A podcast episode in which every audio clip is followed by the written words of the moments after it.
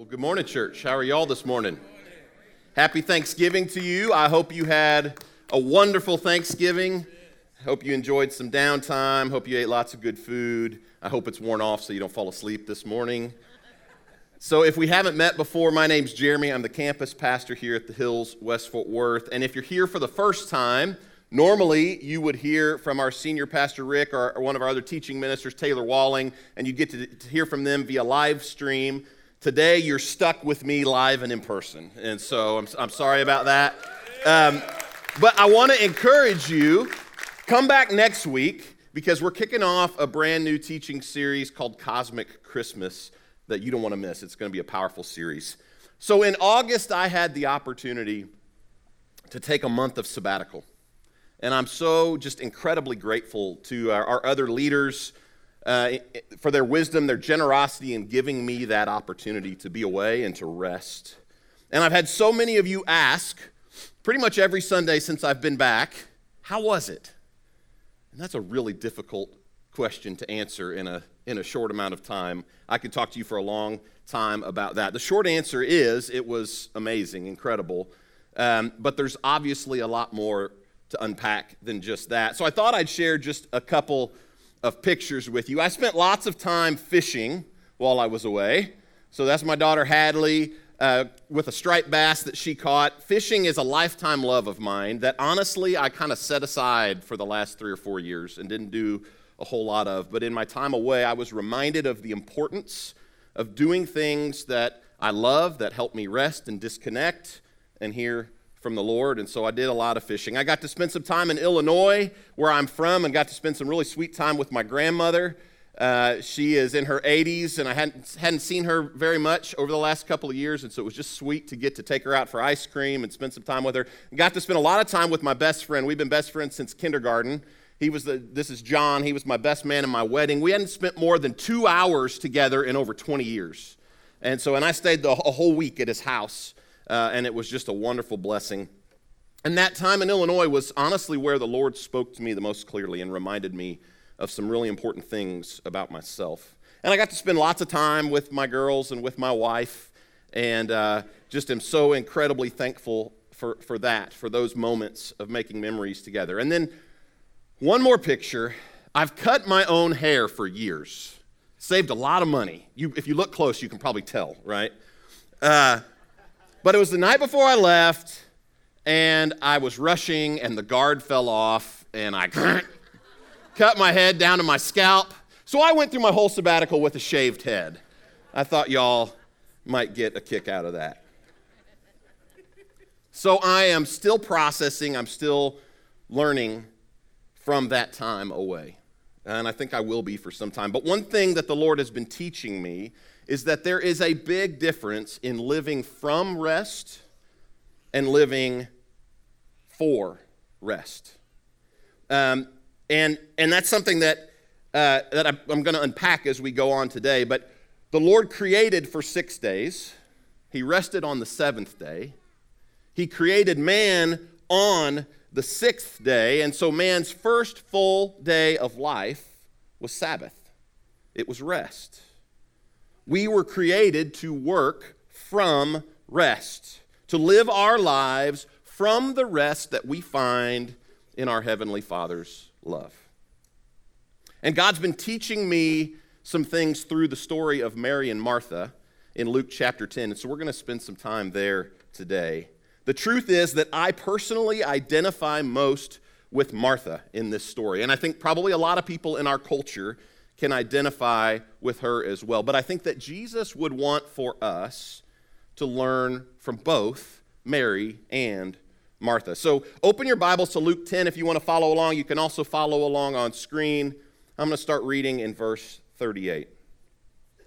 As Jesus and his disciples were on their way, he came to a village where a woman named Martha opened her home to him. She had a sister called Mary who sat at the Lord's feet listening to what he said. But Martha was distracted by all the preparations that had to be made. She came to him and asked, Lord, don't you care that my sister has left me to do the work by myself? Tell her to help me. Martha, Martha, the Lord answered, you are worried and upset about many things, but few things are needed, or indeed only one. Mary has chosen what is better, and it will not be taken away from her.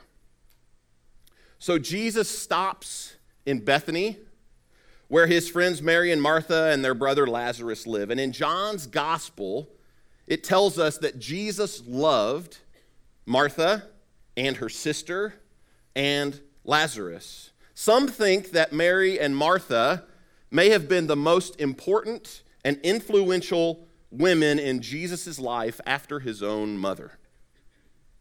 And so, to get away from the crowd, we see Jesus stop for some quiet time, some rest with friends. I love the humanity of that.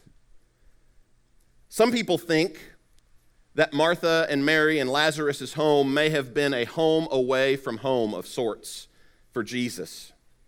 That it may have been somewhere that he came fairly often. We see several different examples of him being there in Scripture. And I love this picture of Jesus going somewhere that's comfortable for him, somewhere with people that he loves to rest. Because Jesus just wants to be with people that he loves.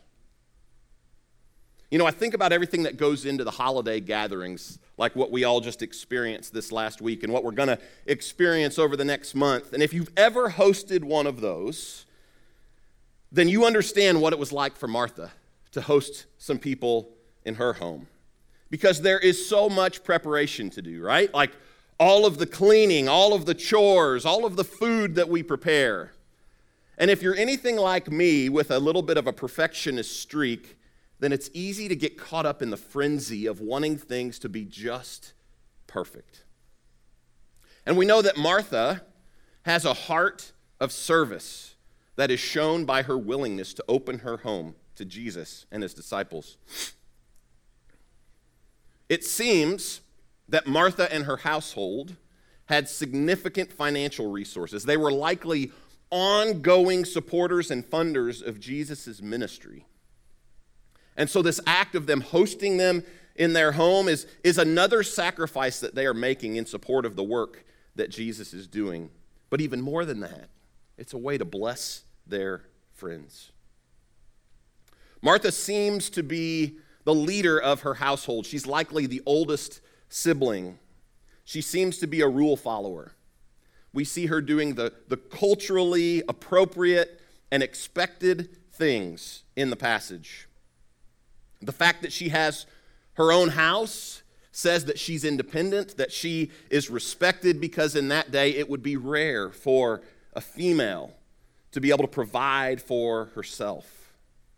Martha takes responsibility for her household and for the care of her guests.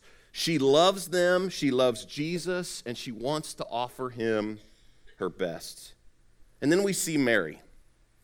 I think we can assume that Mary is a bit more free spirited, that maybe she likes to color outside the lines a bit, to do things her own way. And you know, in, in Jewish tradition, sitting at the feet of a rabbi was reserved for that rabbi's disciples.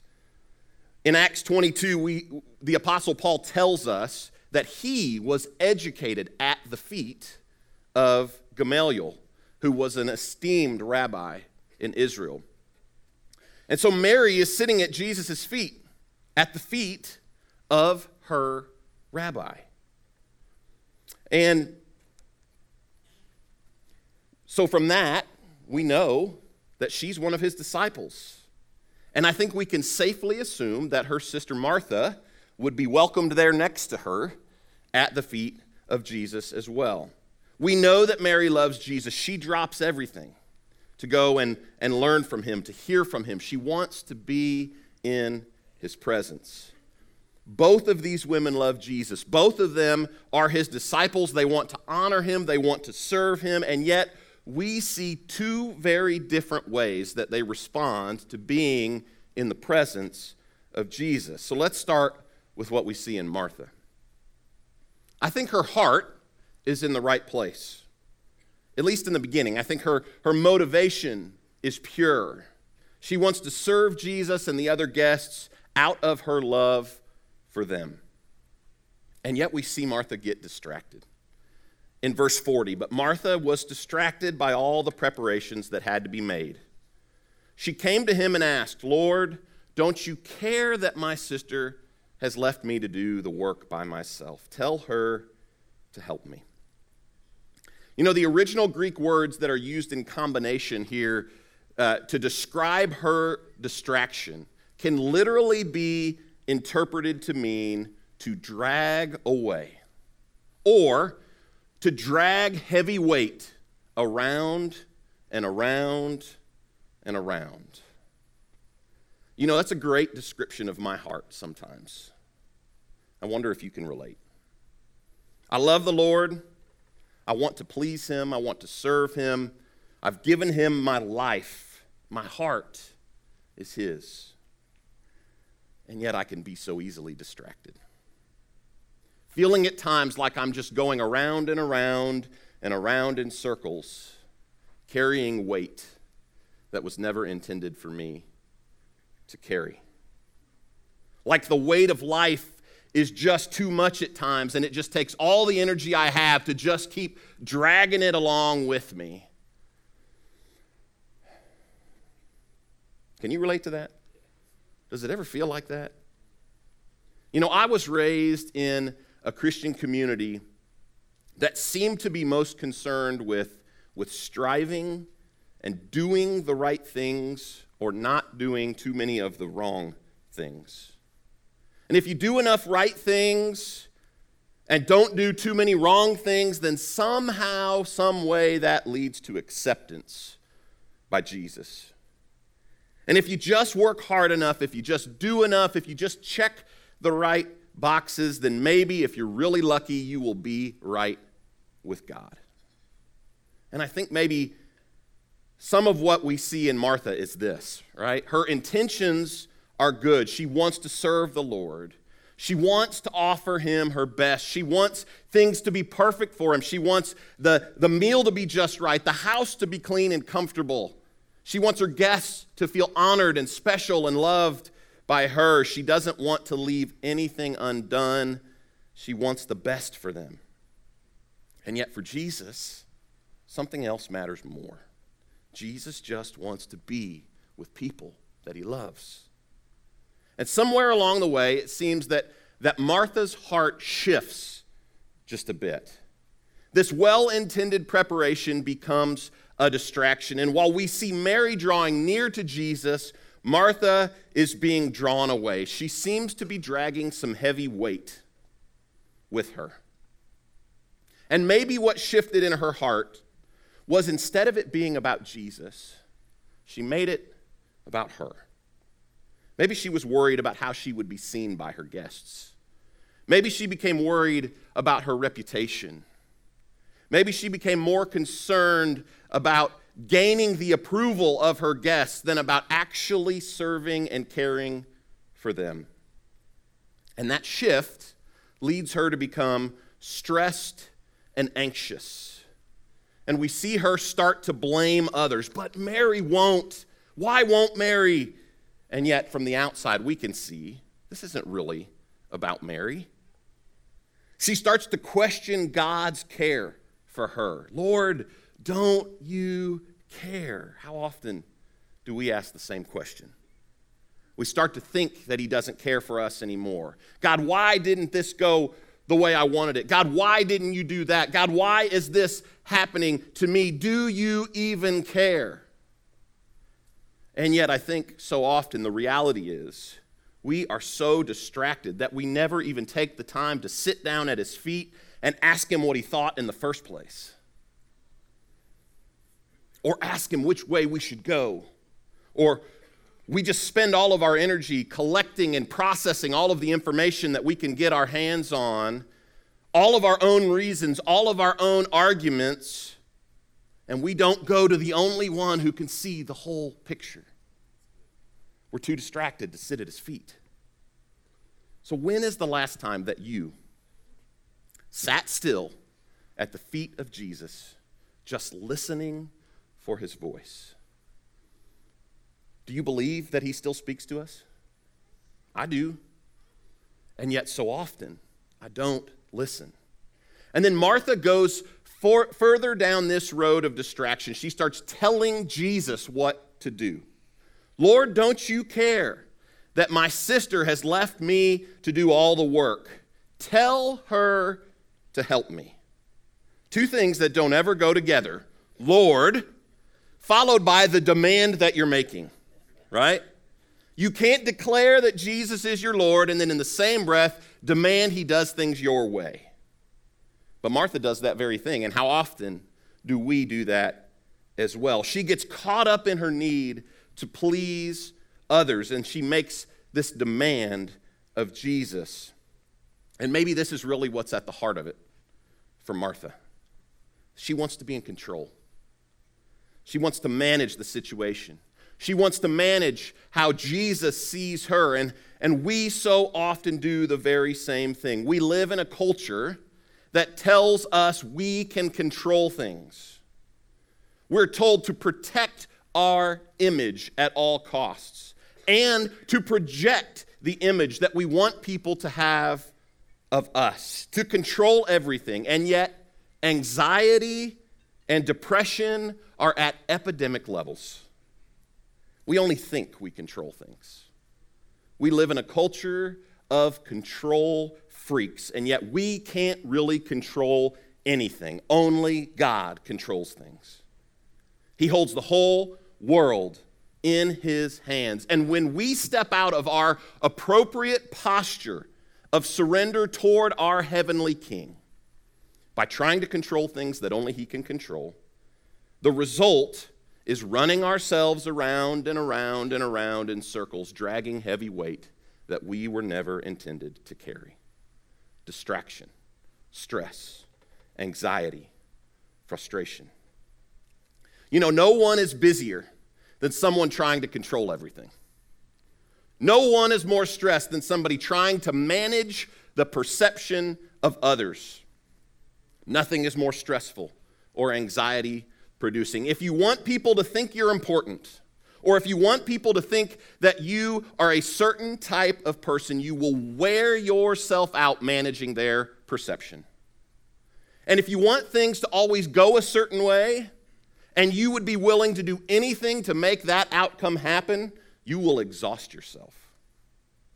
And especially if we think that somehow we can manage the perception of Jesus toward us. Biblical truth that the Lord is still teaching me to accept and to live into is that Martha was accepted and loved by Jesus from the beginning. Before she did anything, before she opened her home, before she served a meal, before she made any preparations, she was loved. And so am I. And so are you. No matter how perfect her house looked, no matter how good the meal was, Jesus wanted to be with her because he loves her and has good things for her. And Jesus just wants to be with people that he loves. There is simply nothing she could have done to make him love her any more or any less, even when she demanded things of him. And that's true for us too. There is nothing we can do or not do to make him love us any more than he already does. You don't have to make yourself into someone that Jesus loves.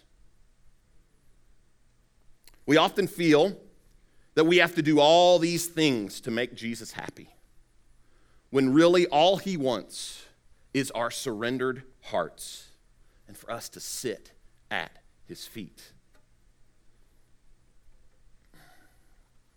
And we see how gently and how lovingly Jesus responds to Martha's anxiety, even after she is so demanding of him. In verse 41, Martha, Martha, the Lord answered, You are worried and upset about many things, but only one thing is needed. Mary has chosen what is better, and it will not be taken away from her. Martha, Martha, Martha, just look at me. Martha, you are so worried about so many things. Martha, Only one thing matters. Jeremy, why are you so worried about so many things? Why are you carrying things around that aren't yours to carry? Martha, Martha. But only one thing matters, Jesus says. Only one thing is needed. And the one thing that's needed for Martha, the one thing that's needed for me, for you, is to receive the gracious presence of Jesus, to listen to his words, to know that we are valued not for what we do or how well we do it, but for who we are as children of God. Mary sees it. Mary's drawing near to Jesus. She's sitting at his feet listening to every word that comes out of his mouth, letting his words penetrate her heart in a posture of obedience and dependence. Mary seems to know her desperate need to be in the presence of Jesus. Martha, however, she seems to miss it at times. She has the luxury of the physical incarnate God right in the next room, and yet she gets distracted. Can you imagine? Jesus, physically sitting in the next room, sitting in his presence, hearing his voice, seeing his face. Wouldn't that be amazing? But here's the truth we have something better than the physical presence of Jesus. Jesus said it himself. It was better for me to go in John 16, but in fact, it is best for you that I go away. Because if I don't, the advocate won't come. If I do go away, then I will send him to you. Friends, if you've surrendered your heart to Jesus, then the very Spirit of God lives within you. And Jesus says this is better. We can rest in his presence anytime we choose to. He's not going to get up and leave the house and go away for a while where we just have to manage without him. His presence is always with us. The presence of God can never be taken from you, it's always available. And so this passage paints this picture of two ways of living one dry and exhausting, one life giving and refreshing. And the truth is, church, the biggest thing the Lord taught me while I was away on sabbatical is that for too long and too much of the time, I've been living the first way. My heart is surrendered to the Lord. I want to honor Him. And because of how I'm wired and how I first learned to relate to the Lord, I will go and go and go from one thing to the next to the next. I'll serve and I'll give and I'll work and I'll strive because somehow, subconsciously, I start to think it makes the Lord love me more. And if I'm not careful, I will wear myself out doing all these things to please the one that I don't even have time to spend time with. I'm busying myself with striving and working and so busy that it's easy to not take time to sit at his feet and listen to his voice. And peace begins to evaporate from my life. It feels almost unattainable. Your life can be so packed full of good things that you are doing to please God that you never actually take the time to speak his name or sit in his presence. And that way of life, friends, is an empty well. And before you know it, I've worn myself out, I'm exhausted, and I start to look for the next opportunity to rest. Oh man, if I could just get through the next two weeks, I have a long weekend. Oh goodness, if I could just get to May, I've got vacation coming, right? And my posture so quickly becomes one of survival until the next opportunity to rest, working for rest instead of from it. And this is not what God wants for us. Our lives with Him are not meant to be a grind, it's not meant to chew us up and spit us out. The world is hard, of course. What goes on around us every day is brutal. But the way of Jesus is supposed to be a better way. He says he offers life to the full not life that we can somehow manage, not life that just beats us up and wears us out. If we can just hang on and survive, we'll be okay. Jesus says, Come to me, all of you who are weary and carry heavy burdens, and I will give you rest. Take my yoke upon you. Let me teach you, because I am humble and gentle at heart, and you will find rest for your souls. For my yoke is easy to bear, and the burden I give you is light. He offers life that is so much better. He says His way is the better way. Rest for your soul. Friends, do you feel like you need rest? Because here's the truth we don't work for God's love, we rest in God's love. And it's not that the work doesn't matter, it matters tremendously. What Martha was doing mattered, and ours matters too. We've been called to the most important work in the history of the world, the mission of Jesus Christ. But what Jesus is telling us is that we must approach the work from a place of resting in the love of our Father in heaven. The work isn't dependent on us, it's dependent on Him. And we have to learn to faithfully and regularly abide in the presence of Jesus.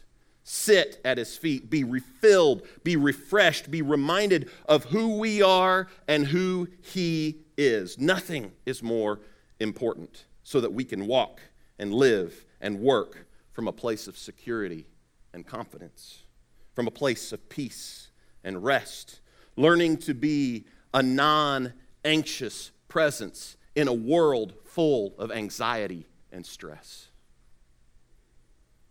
Because Jesus' disciples are not called to either sit or serve, but rather to sit and serve. We do both. We sit at the feet of Jesus so that we can serve boldly in his name. A pastor friend of mine shared a quote recently that a mentor of him of his shared with him, and I thought it fit this so well. His mentor said, there are two things that you must invest in above all else how you walk and how you rest. Get great shoes and a great mattress. I love that. Jesus is both the mattress and the shoes for us. He gives us what we need for both walking and resting. And so I want to conclude by sharing two very practical things that I've been implementing in my life that I found to be very helpful. Now, I'm telling you these things not as somebody who has this figured out, but I'm telling you this as, as just two examples of things that have been helpful on the journey that I'm on. The first is this spending intentional time in the presence of Jesus, not just reading Scripture. Now, let me be clear. I am not at all diminishing the importance of reading Scripture. I'm so thankful for parents who taught me the significance of God's Word and to spend time in it daily. It's been a part of my rhythm for years and years and years and will always be spending time in God's Word. And yet, what I wasn't taught growing up was how to abide in the presence of God, how to listen for His voice, how to just be still and silent in God's presence, to discern where is it that the Holy Spirit may be leading me to go. I wasn't taught how to sit at his feet and listen for his voice. And so I've had to make a shift in how I spend my time with the Lord. I used to just get up and I'd pray and I'd open my Bible and start to read. Now I get up and I give the day to, to the Lord and then I just sit still and quiet in his presence and I ask him, Lord, what do you have for me today? And I listen and I listen. And sometimes that may be 15 minutes, it's at least 10. Sometimes it may be 45 minutes or an hour. But I'm not going to open my Bible until I've sat in the presence of the Lord and given him some space in the quiet to speak to me. And then I open his word.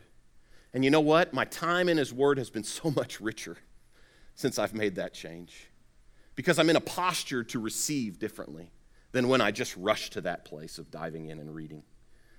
And maybe for you, it's really hard to think about starting your day with that or where would I carve out some time? Just start somewhere. Because if it's important, you'll make the time. You'll make the time.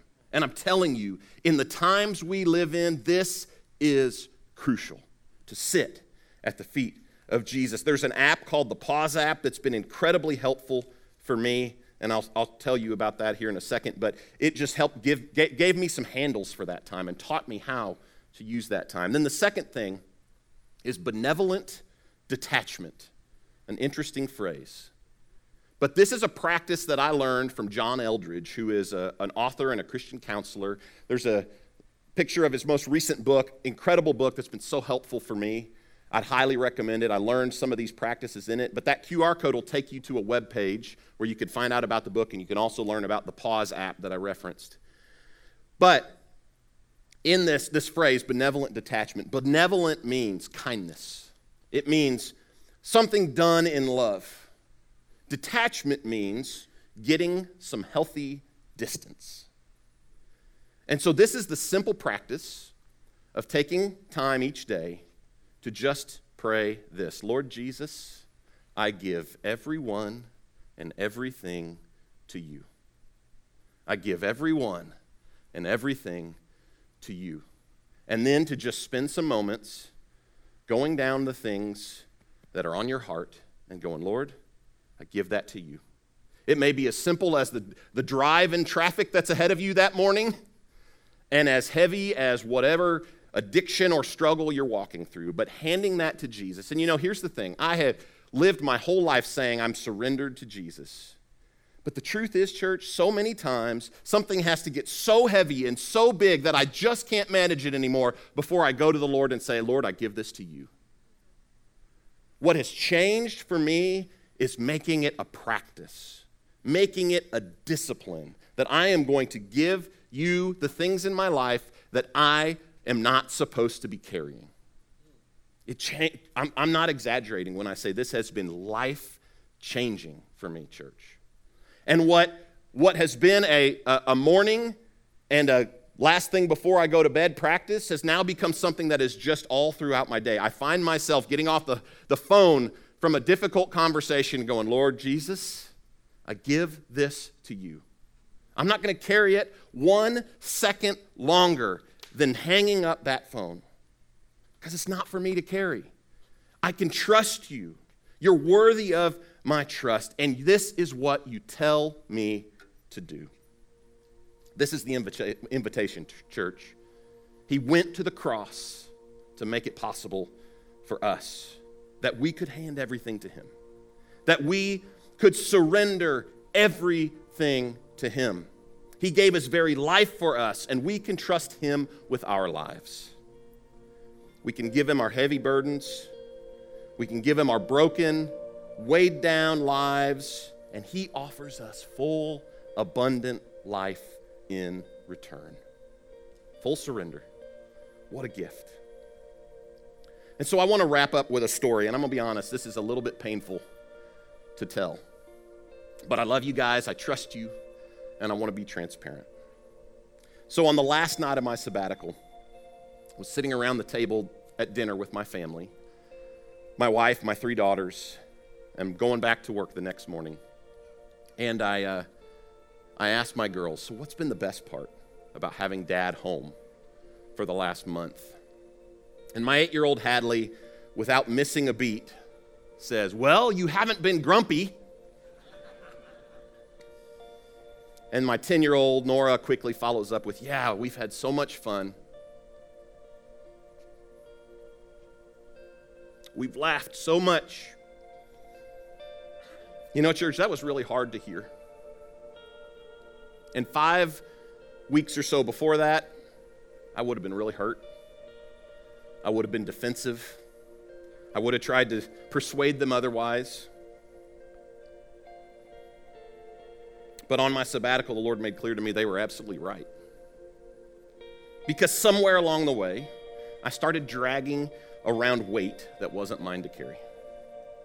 And instead of living life full of joy, unburdened because of what Jesus has done for me, so much of the time, it made me someone who was stressed out, anxious, and not very much fun to be around. And I'm really, really sorry for that. You know, the past few years have been so heavy.